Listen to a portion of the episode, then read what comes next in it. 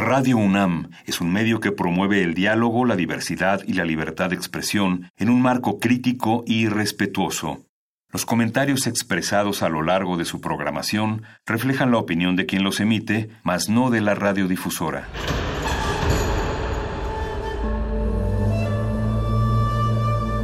Un templo para la apreciación del ser mediante el sonido. mediante el sonido. Para nosotros. El sol sale durante la noche. Nuestros gritos llevan la mesura del silencio. Y el descontento está lleno de baile y risas. A todo, incluso a nosotros, nos resistimos. La universidad Ustedes y nosotros somos de Resistencia modulada.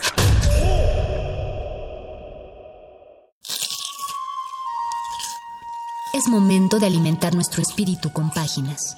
Las letras son la botana del alma. Recuerda la máxima. Los libros son como los tacos. Aún los malos son buenos. Muerde lenguas.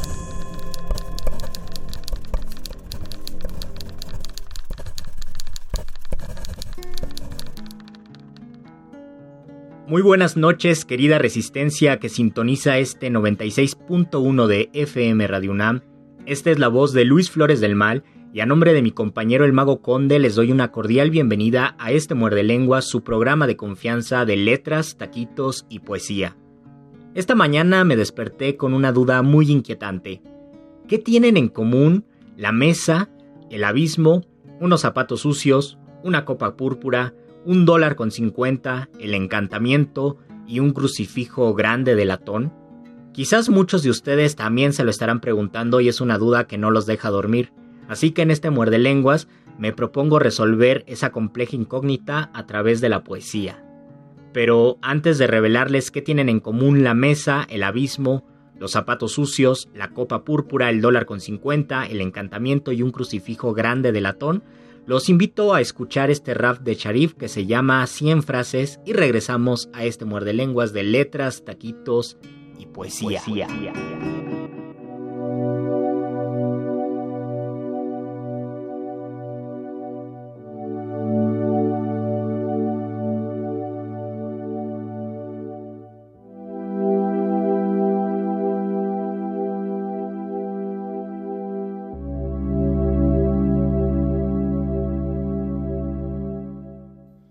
Veces busco el folio como el que busca la lumbre para escapar del hambre y del frío de noviembre. A veces solo tengo la fuerza de la costumbre y el mimbre de unos versos que se rompen como siempre. De los deseos solo quedan las pestañas, una canción y un cajón con telarañas. Ya solo le hago caso al corazón y a las entrañas, que no es poco, loco, y así casi nunca me equivoco. Llevo muchos años ya jugando en este juego y nada nuevo. Siempre el mismo sol, el mismo foco. A veces me coloco y creo que debo ser fuego porque llego y convierto en ceniza lo que toco, ¿sabes? En Zaragoza el frío quema los rosales. Por eso si el sol sale se celebran carnavales. Ya no crecen flores nuevas en los arrabales porque aquí pasan los días, pero todos son iguales y yo solo brindo frente a una copa vacía. Tengo de compañía el silencio y su melodía. Escribo por la noche para poder dormir de día. Soy amante del derroche, despilfarro la alegría si la tengo. Porque a veces es tan cara que el dinero no la paga aunque lo intente. Tú siente y compara. Dime quién te ampara, dime quién repara cuando el miedo es el que te mira a la cara. Dime cuando el folio es el testigo de mi crimen, quién me salva. Cuando el dolor a mí me oprime el alma. Cuando lloro desde la noche hasta el alba como un niño que de amigas tiene a dos ojeras malva y aún así parece que no escuchan lo que digo yo. No es al sol, es a mi sombra quien persigo. A veces es verdad que la amistad es un castigo, pero que Dios me parta si traiciono a algún amigo. Yo hago aviones de papel que solo vuelan hacia el alba. Escribo con la piel para poder llegar al alma. He perdido amigos canutos, también dinero, pero lo único que duele de verdad es lo primero y lo segundo. Tener a quien querer en este mundo, a pesar de las tormentas poder mantener mi rumbo. Tú no te confundas que yo ya no me confundo. El odio y el amor miden lo mismo de profundo. Con un verso rotundo retumbo en tus sentidos, fecundo tu mente a través de tus oídos. Yo voy con la esperanza del que todo lo ha perdido y así todo lo que viene es bienvenido. ¿Quieres saber por qué? Yo soy de esa clase de torpes que les duele más las palabras que los golpes. Soy así, en sí por vocación gris y sincero. La luna de enero enamoró a mi lapicero. Yo prefiero demostrártelo a decirte que te quiero. Sé que el material de las palabras es ligero y que la vida es corta, el reloj un embustero. Todo lo que importa no se compra con dinero, pero ¿qué le voy a hacer si el placer es pasajero? Cuesta amanecer en esta jungla de acero, con poco que ofrecer yo doy siempre lo que tengo, porque así lo aprendí a hacer en el lugar de donde vengo. Yo vengo y perdón si llegué tarde a tu chantaje, pero me fui de viaje sin peaje a otro paraje, creo que el maquillaje en el lenguaje es un vendaje feo. Si en el fraseo no hay mensaje, mejor vete a que hoy veo rapeo por ego y luego en el juego del ruego su flow de fuego es fogueo por esta parte. Poco que contarte, nada nuevo, el mismo nota que lo parte y luego se rasca los huevos. Yo, para encontrarme, tuve que perderme, tuve que aprender a desprenderme. Y ahora voy un poco más libre, un poco más triste, en busca de una frase que ya sé que no existe, solo soy el prisionero del tintero y de tu piel, el guerrero bucanero de un velero de papel, el patito feo, el castigado del recreo, otro deseo de paseo que se quedó sin cordel y aún me queda aire. Por suerte mi sombra siempre me concede un baile. Ay este corazón ciego de orgullo que dice que si no es tuyo ya no quiere ser de nadie. Y no nos sonríe igual la luna. Será por eso mismo que el sarquete ya no fuma. O quizás sea el espejo que ya no concede treguas a los huesos de este viejo que no se muerde la lengua, nena. Véngame si muero en esta batalla. Y luego llévame junto a la playa y entiérrame en la arena, cerca de la orilla, pa' que el mal me haga cosquillas y de noche me visiten las sirenas. Que solo yo sé lo que pesa este pellejo de niño viejo, de macarra con complejos. Me miro en el espejo y te juro que no dejo de pensar que si no encuentro la felicidad lo dejo ya. Tengo la suerte del que escribe por placer, que sabe que la vida es perdonar y agradecer, con poco más que hacer que escribir y envejecer y esperar a que la muerte tenga labios de mujer, lo confieso. A veces sueño con ese beso que quite el peso y haga del final el regreso para ser libre en este mundo preso. Solo nos queda el sexo, ponerle algo de seso. Por eso cuando no me queda un beso, ni un canuto, ni un amigo, cuando han perdido peso los huesos que van conmigo, ya solo me confieso en el folio sobre el que escribo. Tren expreso sin regreso hacia el olvido. Sin regreso hacia el olvido. 2013.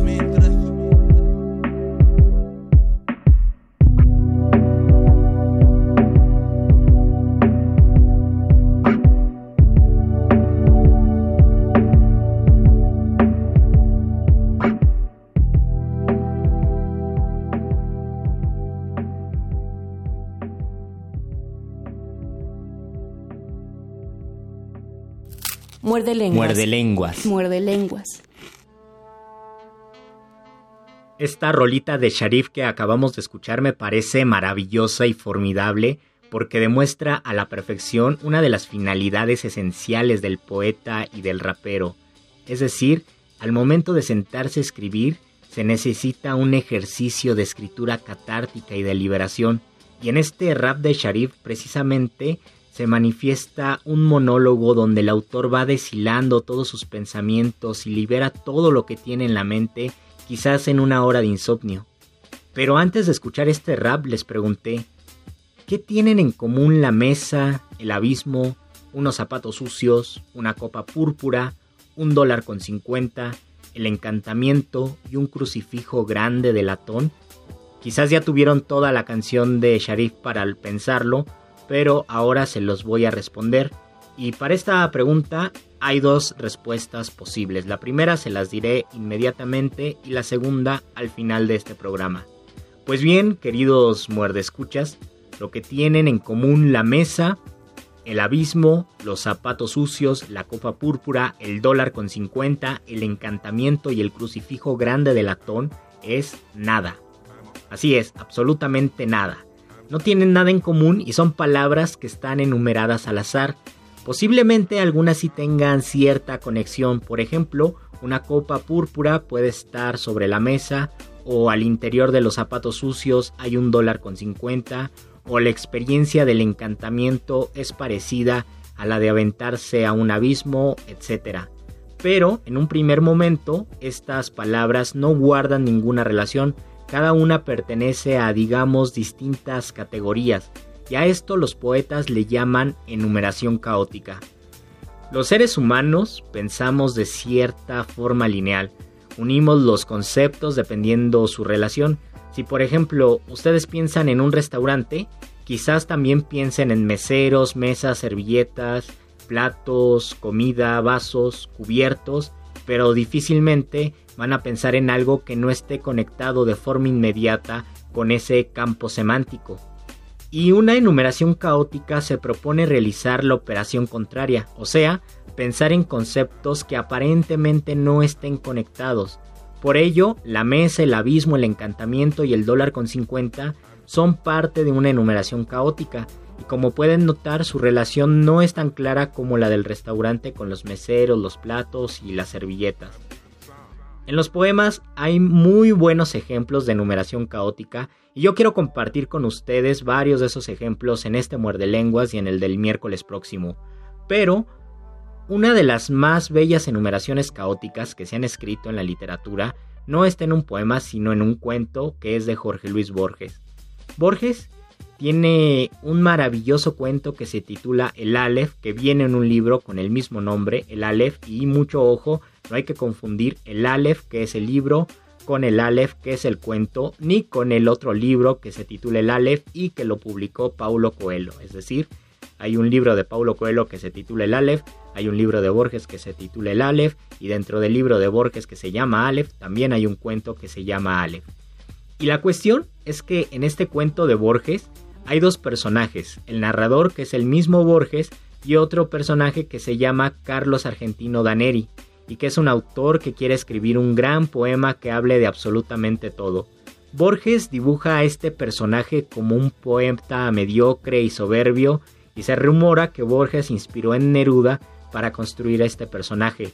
De hecho dicen que Daneri y Neruda se parecen mucho estas palabras y nada más hay una letra que cambia, pero que los sonidos son iguales y que por eso Borges está haciendo una parodia de Neruda. Y pues bien, sucede que el personaje Borges, el de la historia, estaba muy enamorado de una mujer que se llamaba Beatriz Viterbo, quien era prima de Carlos Argentino Daneri, este poeta pretencioso. Y a lo largo del cuento se intuye que Beatriz desdeñaba a Borges, pero él amaba de todos modos. El cuento inicia diciendo que Beatriz murió y Borges cada 30 de abril, que era el cumpleaños de ella, iba a su casa y platicaba con los familiares de la difunta, incluyendo a su primo hermano que era Carlos Argentino Daneri. Y en algún momento Carlos Argentino le cuenta que está escribiendo un gran poema que se titulará La Tierra, y en este poema el prólogo se llamará Canto Prologal o Canto Augural, que quizás sea un guiño al canto general de Pablo Neruda. Y bueno, este poema titulado La Tierra hablará de absolutamente todas las cosas y Borges hace una exquisita crítica a ese proyecto demasiado pretencioso, se burla de la pedantería del poeta e incluso le inventa unos versos que son extremadamente insoportables. Y sin embargo, en algún punto del cuento, Carlos Argentino Daneri le dice a Borges que quieren demoler la casa donde vive y que él no puede permitir eso porque si demuelen la casa él no podrá concluir su gran libro y no lo va a poder concluir porque en el sótano de su casa hay una esfera pequeña donde se ve todo el universo y esa esfera se llama el Aleph o el Aleph. Y aquí es donde el cuento se pone muy interesante porque Borges le dice a Daneri que quiere ver esa esfera llamada el Aleph. Y entonces Daneri se la muestra, lo invita a su casa, luego le dice que baje al sótano y que ahí verá la esfera. Y la forma en que Borges describe el Aleph y todo lo que halló ahí es magistral y utiliza justamente una enumeración caótica para darnos la idea de que lo vio todo, desde todos los ángulos y, desde todos los puntos del universo. En pocas palabras, Borges estolqueó a todo el cosmos, como lo hacen las redes sociales, a través del Aleph, y salió muy lastimado después de stalkear el universo porque entre todas esas cosas que vio allí en el cosmos, se enteró de que Beatriz Viterbo mantenía una relación extramarital con su primo Carlos Argentino Daneri y lo que ve Borges en el Aleph son unas cartas muy obscenas que Beatriz le escribía a Carlos Argentino Daneri y esto pues lo lastimó mucho de su corazoncito, como el meme de Jorge el Curioso que sale lastimado, así le pasó a Borges. Y quizás una de las moralejas del cuento es no estés estalqueando porque el que busca encuentra. Pero ahora voy a compartirles esa maravillosa enumeración caótica del cuento de Borges para que la disfruten muchísimo junto conmigo y después escucharemos una rolita en este muerde lenguas de letras, taquitos y el caos. El ale, fragmento. Lo que vieron mis ojos fue simultáneo, lo que transcribiré sucesivo, porque el lenguaje lo es. Algo, sin embargo, recogeré. En la parte inferior del escalón, hacia la derecha, vi una pequeña esfera tornasolada, de casi intolerable fulgor. Al principio la creí giratoria, luego comprendí que ese movimiento era una ilusión producida por los vertiginosos espectáculos que encerraba. El diámetro del Aleph sería de dos o tres centímetros, pero el espacio cósmico estaba ahí, sin disminución de tamaño. Cada cosa la luna del espejo, digamos, era infinitas cosas, porque yo claramente la veía desde todos los puntos del universo. Vi el populoso mar, vi el alba y la tarde, vi las muchedumbres de América, vi una plateada telaraña en el centro de una negra pirámide, vi un laberinto roto, era Londres, vi interminables ojos inmediatos escrutándose en mí como en un espejo, Vi todos los espejos del planeta y ninguno me reflejó. Vi en un traspatio de la calle Soler las mismas baldosas que hace treinta años vi en el zaguán de una casa en Fraiventos. Vi racimos, nieve, tabaco, vetas de metal, vapor de agua, vi convexos, desiertos, ecuatoriales y cada uno de sus granos de arena. Vi en Inverness a una mujer que no olvidaré, Vi la violenta cabellera, el altivo cuerpo, vi un cáncer en el pecho, vi un círculo de tierra seca en una vereda, donde antes hubo un árbol, vi una quinta de Adrogué, un ejemplar de la primera versión inglesa de Plinio, la de Philemon Holland. Vi a un tiempo cada letra de cada página. De chico solía yo maravillarme de que las letras de un volumen cerrado no se mezclaran y perdieran en el decurso de la noche. Vi la noche y el día contemporáneo, vi un poniente en Querétaro que parecía reflejar el color de una rosa en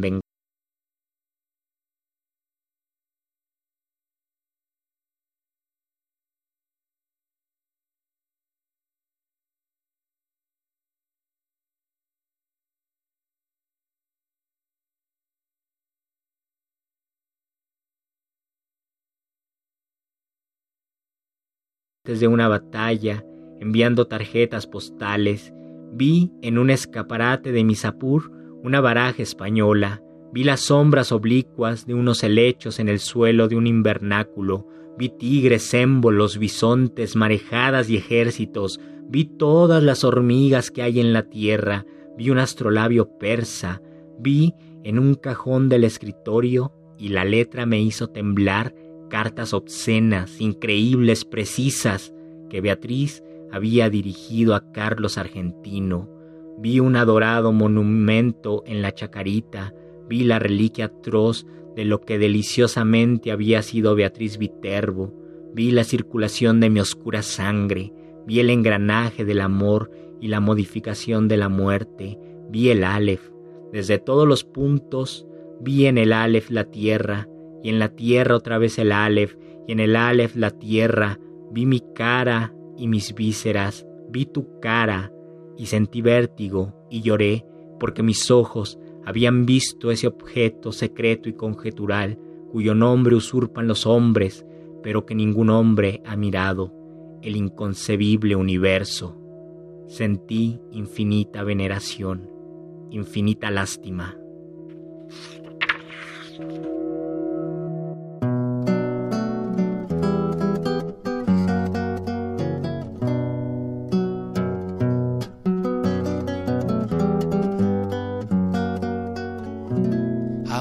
Marina, la ingrata piedra que no mata.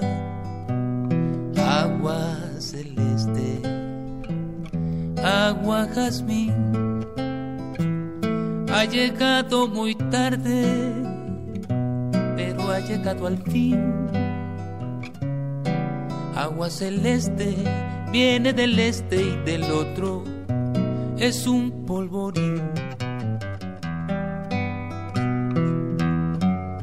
Agua de la ribera, agua del ojo sombrío, agua fuerte de la muerte, corazón mío.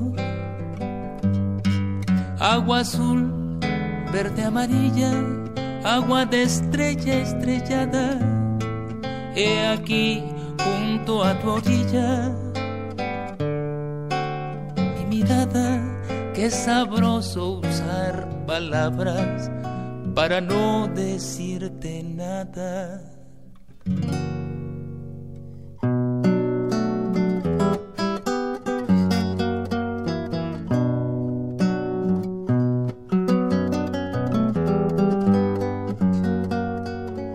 Agua marina, la ingrata piedra que no mata. Agua celeste agua jazmín ha llegado muy tarde, pero ha llegado al fin. Agua celeste viene del este y del otro, es un polvorín.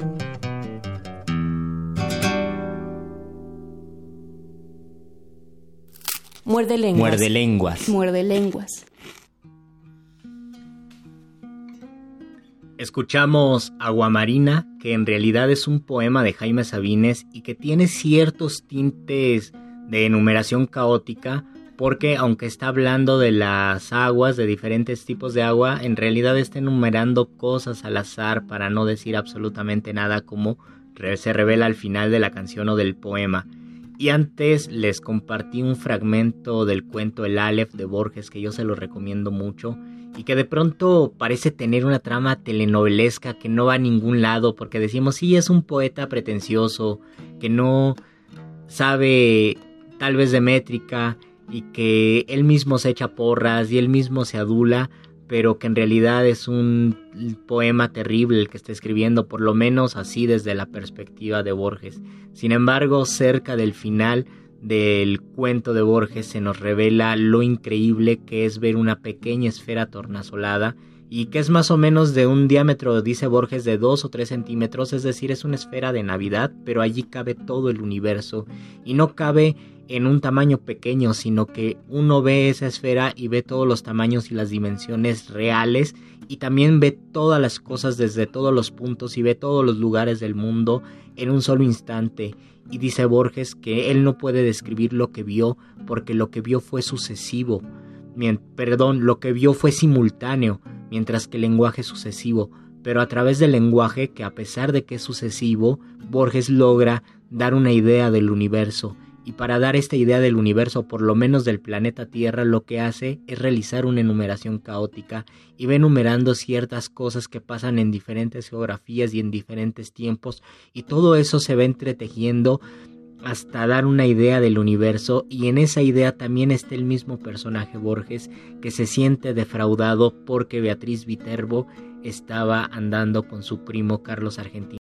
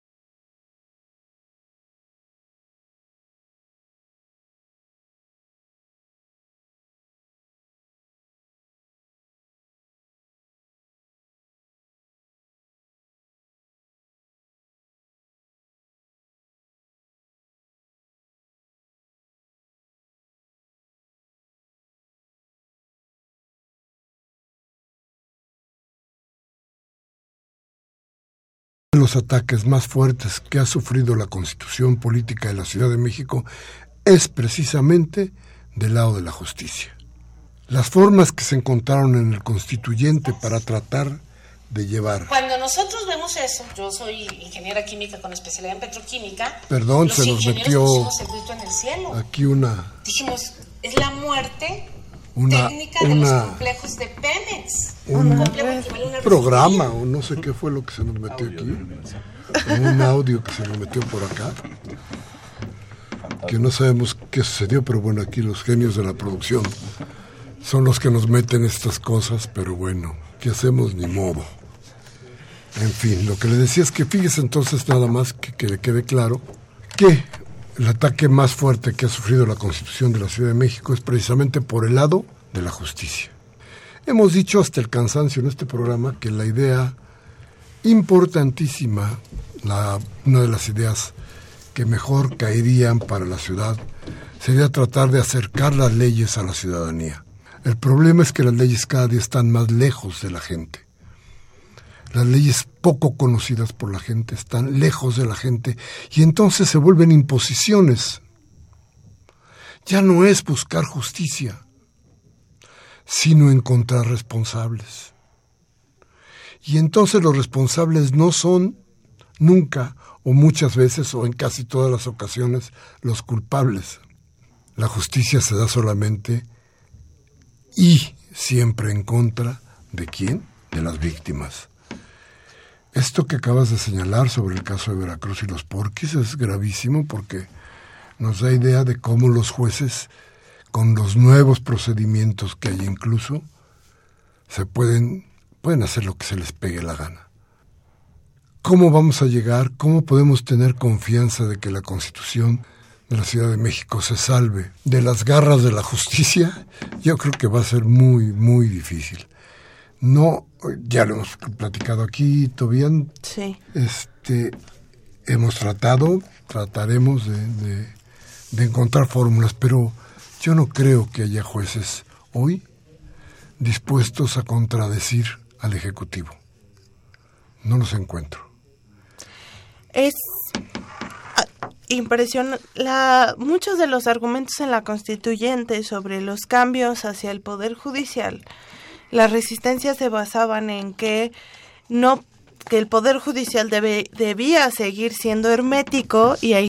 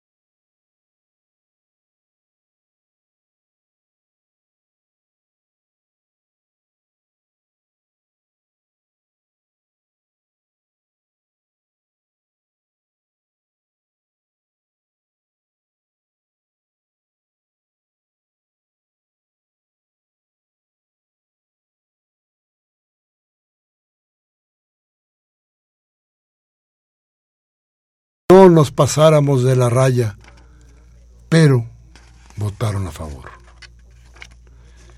Consecuencia, hoy hay constitución. Y sí, lo que quieren es eso, ¿eh? la trampa para desmontar derechos desde ahí. Pero, pero ¿con qué cara van a poder llegar a platicar con a la Asamblea Constituyente, Tobián? ¿Tú te lo imaginas? En realidad me parece una falta de congruencia política y respeto a... Incluso tú lo comentabas muy bien eh, en cuanto al respeto al voto sobre eh, a las personas. La ciudadanía elige y decide por quién votar. Y lo mínimo que puede esperar es que se respete por, por el que votó esa persona, ¿no? Las propuestas, los contenidos, porque cree eh, que puede realizar algún cambio, porque puede sostener alguna idea de institución, en fin, la gente vota y participa desde esa perspectiva. Y en el constituyente, lo único que hicieron algunos grupos es constantemente no respetar por el que fueron electos y por lo que estuvieron en ese espacio. Y era, primero, trabajar y tener un texto constitucional. Y ahora que viene la embestida que se veía venir, sobre eh, no querer la autonomía política en la Ciudad de México, no la defienden. Desecharon, desecharon la soberanía, aunque se planteó la soberanía de la Ciudad de México como la de cualquier otro estado de la República. Y no la, la, la quitaron o la quitaron a los defeños para darnos una supuesta autonomía que tampoco nos quieren reconocer. Exactamente, ni siquiera eso se quiere reconocer. Y ahora van en contra del texto constitucional pero además en contra de la parte más importante que es derechos humanos y poder judicial. Donde ahí se va a garantizar todo lo que hemos escrito en este texto. Yo no sé con qué cara efectivamente después que se pueden presentar ante constituyentes cínicamente, pero después ante la gente con qué cara van a hablar sobre su postura en el constituyente y su después sobre su postura en la defensa. Que fíjate qué trampa tan interesante. Ellos no serán, ellos no serán, me refiero a los partidos, ellos no podrán estar en mayoría en la primera, el primer constituyente, perdón, el la primer congreso local. Es decir, por medio del voto, fíjese usted lo que le voy a decir, por medio del voto, ni PRI ni PAN pueden echar abajo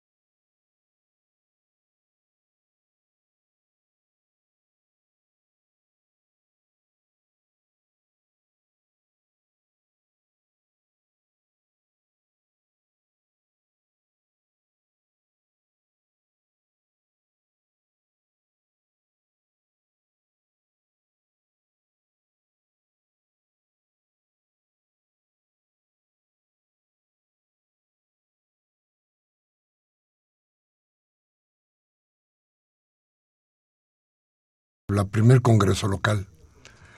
Es decir, por medio del voto, fíjese usted lo que le voy a decir, por medio del voto, ni PRI ni PAN pueden echar abajo algunos preceptos de la Constitución porque no van a tener mayoría en el primer Congreso local. Y espero que en el segundo ni en el tercero. Esta ciudad tiene clara la idea de por dónde va, va a votar. Entonces, a ver, ¿qué sucede? Sucede que entonces, desde ahorita, sin votos, fíjese usted, sin el acto democrático que defienden todos los días y de todas formas, sin ese acto, sin esa idea, ¿qué cree? Pretenden desmontar los derechos. ¿Cuáles? Los que puedan, ¿eh? Tirar lo que sea. No solamente lo que viene en la Constitución como ideas diferentes y nuevas de las que ya existían en el reglamento o en, el, en, el, en, la ley del Distrito Federal, en el reglamento del que nos hacía, que nos da las formas de vida en el Distrito Federal, el Estatuto de Gobierno. No solamente las que ya están, sino las que vienen. Destrozarlas todas. ¿Por qué? Porque ellos no, podrían, no podrían aguantar en realidad un país democrático. ¿Y qué tal si se les vuelve democrático México? ¿Qué tal si... ¿Cómo les van a hacer?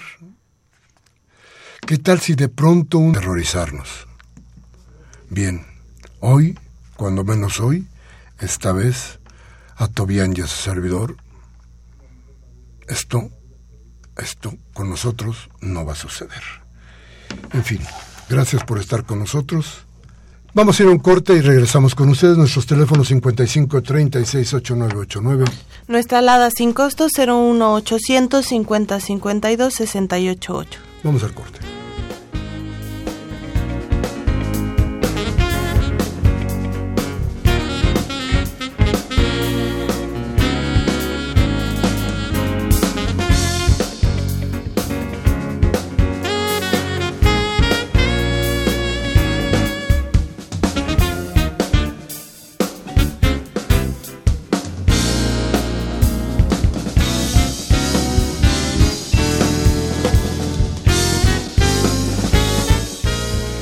Bien, gracias, gracias por seguir con nosotros.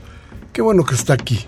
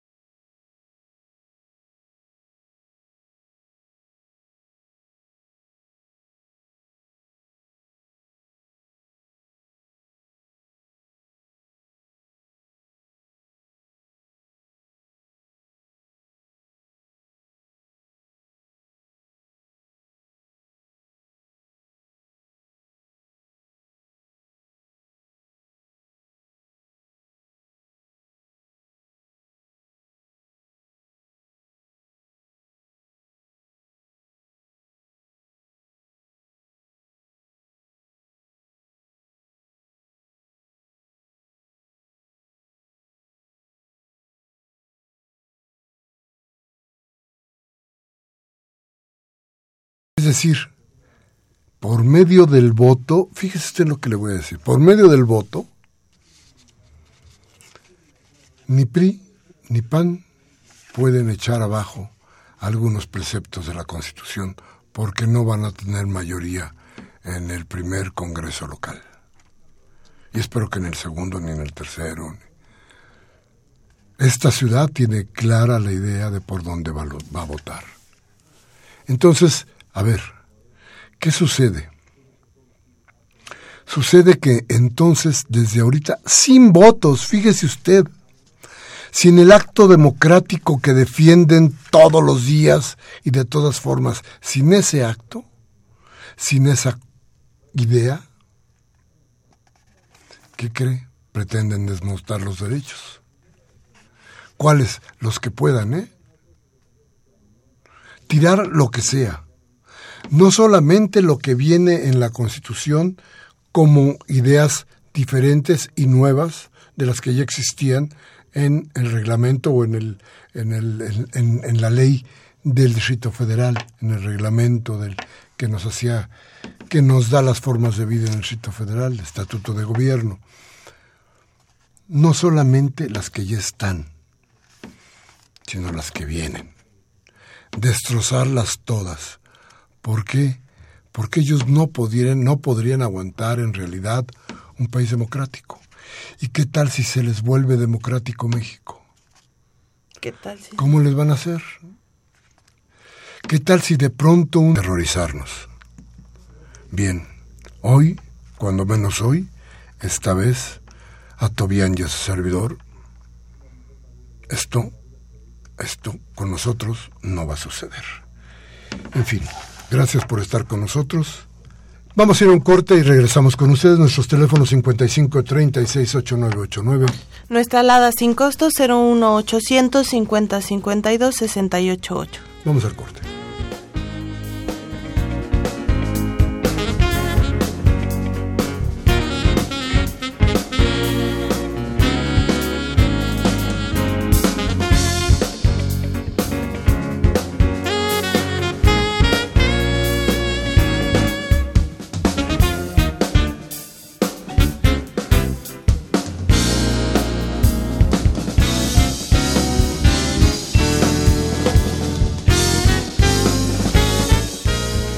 Bien, gracias, gracias por seguir con nosotros. Qué bueno que está aquí. Mire usted, de, pronto habría que